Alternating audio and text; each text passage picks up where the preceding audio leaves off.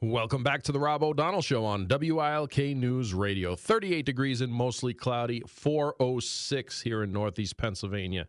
It's always the pleasure to bring on my next guest, Town Hall senior columnist, best-selling author, retired colonel from the U.S. Army, Kurt Schlichter. How you doing, my friend? Rob, nice to be talking to the uh, Schlichter homeland of Pennsylvania. There you go. So uh, we'll get to your book in a minute. You got a, a, book coming out. It came out today, and it's already an Amazon bestseller, from what uh, I've read. Looking forward to hearing about that. But we we have to talk about this MIA AWOL. I mean, it's AWOL, right? It is AWOL. Where the hell? I mean, I, I am looking at this thing, and, and the, the National Command Authority is the president, and the, then the Secretary of Defense, and then he gives orders to the combatant commanders. Um, and that's conventional and nuclear, right? It, it, you, you can't have one of them not in the chain.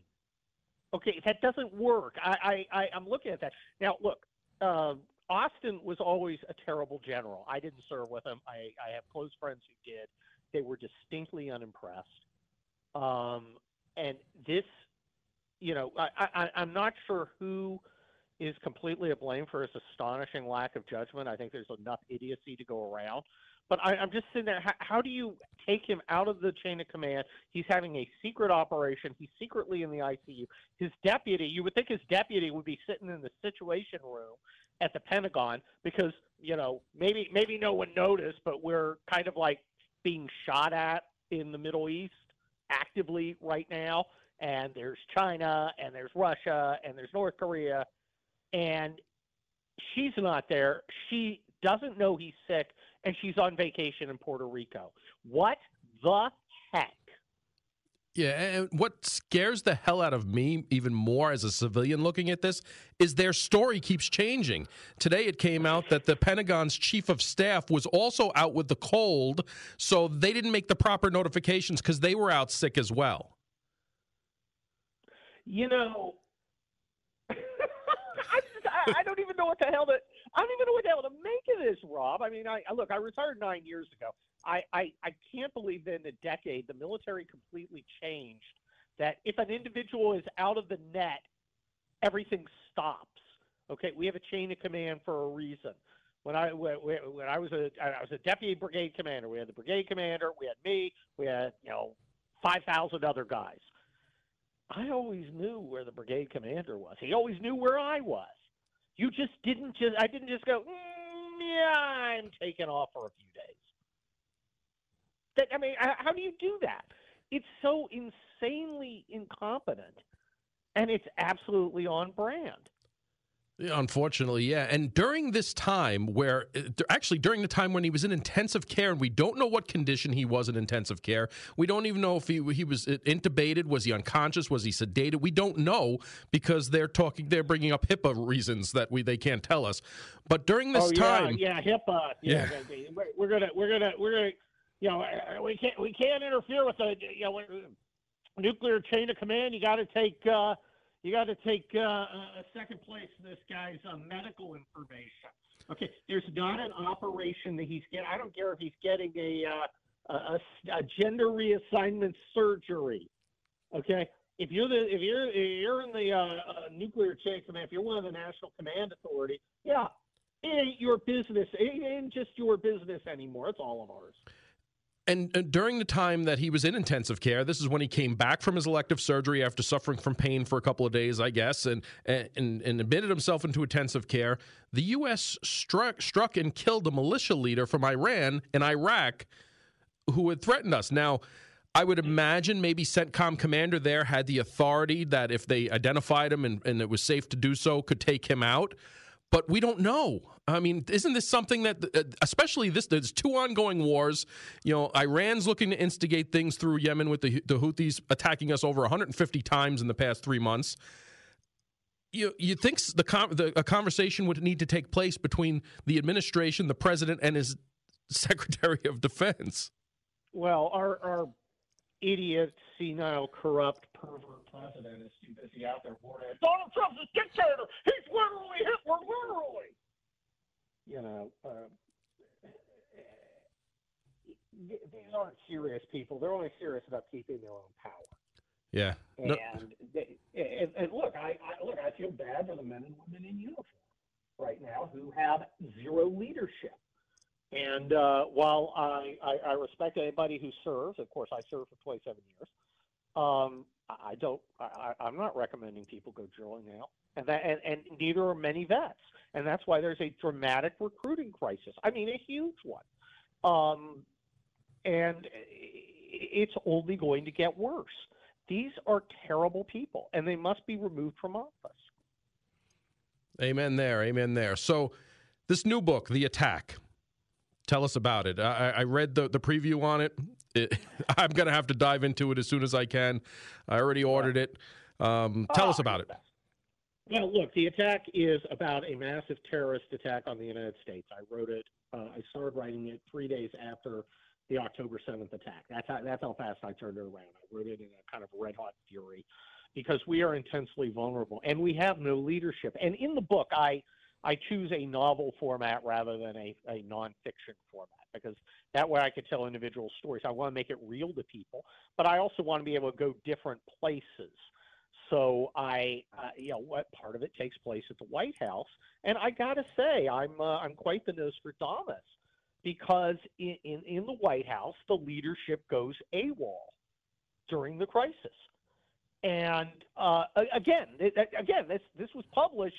You know, this uh, the book was you know in the chute to be published when this actually happened. And as my People's Republic novels, I've got eight of them. Start uh, People's Republic. Last one is Overlord. Uh, I talk a lot about America uh, essentially splitting apart, and a lot of that stuff's come true. I don't know. I, I'm scared, Rob. I'm seeing the future. I'm seeing the future with the attack. If you didn't live Um, in California, I'd move next door to you, my friend. But Well, I, I, I did buy a second house in Houston. So okay, I'm, I'm able. I'm able to. Uh, I'm able to move around. we could defend No, the I- Houston compound then. be used to.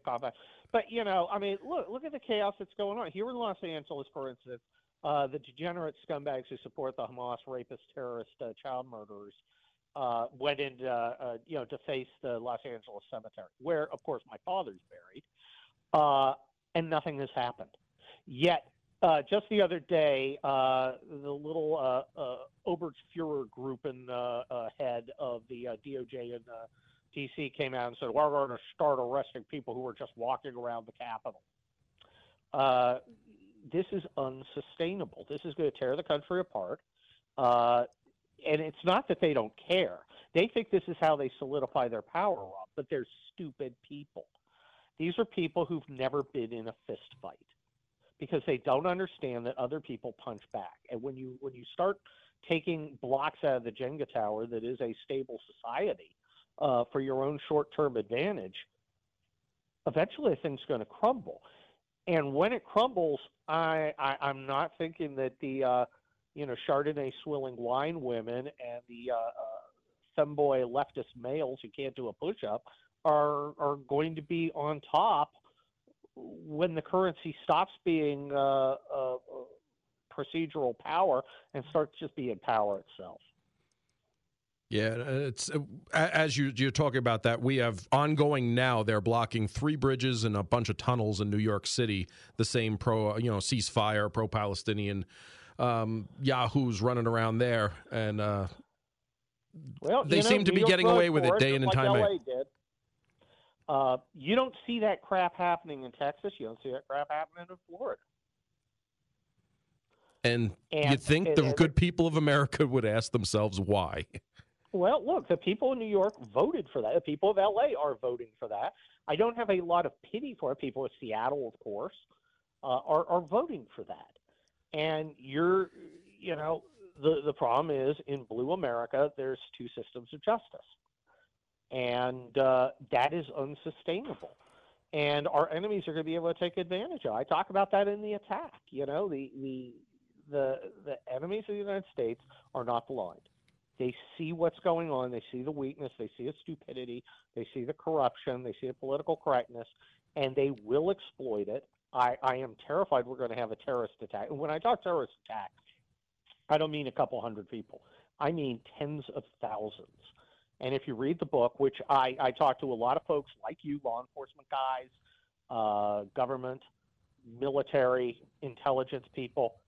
The entire book is absolutely plausible. There is nothing in there that, that cannot happen. And it's very basic. I did not talk about some of the stuff that's possible because I, I don't want to give these guys ideas, although they don't need me to give them ideas.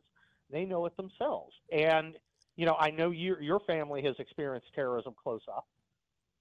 My family uh, and everybody listening's family may very well experience it close up too because our grotesque elite, the same people who thought Claudine Gay would make a great president for Harvard, are in charge, and uh, they're letting us down. Yeah, uh, yes, they are. Uh, we're talking to Colonel Kurt Schlichter, Town Hall senior columnist, best-selling author, author of the new book, The Attack. I know you have another interview after this, Kurt. Uh, where can people get the book? Where can they find it? Go on Amazon. Kurt Schlichter, K U R T S C H L I C H T E R, a true son of Pennsylvania. And uh, uh, you can order it paperback, hardcover, ebook.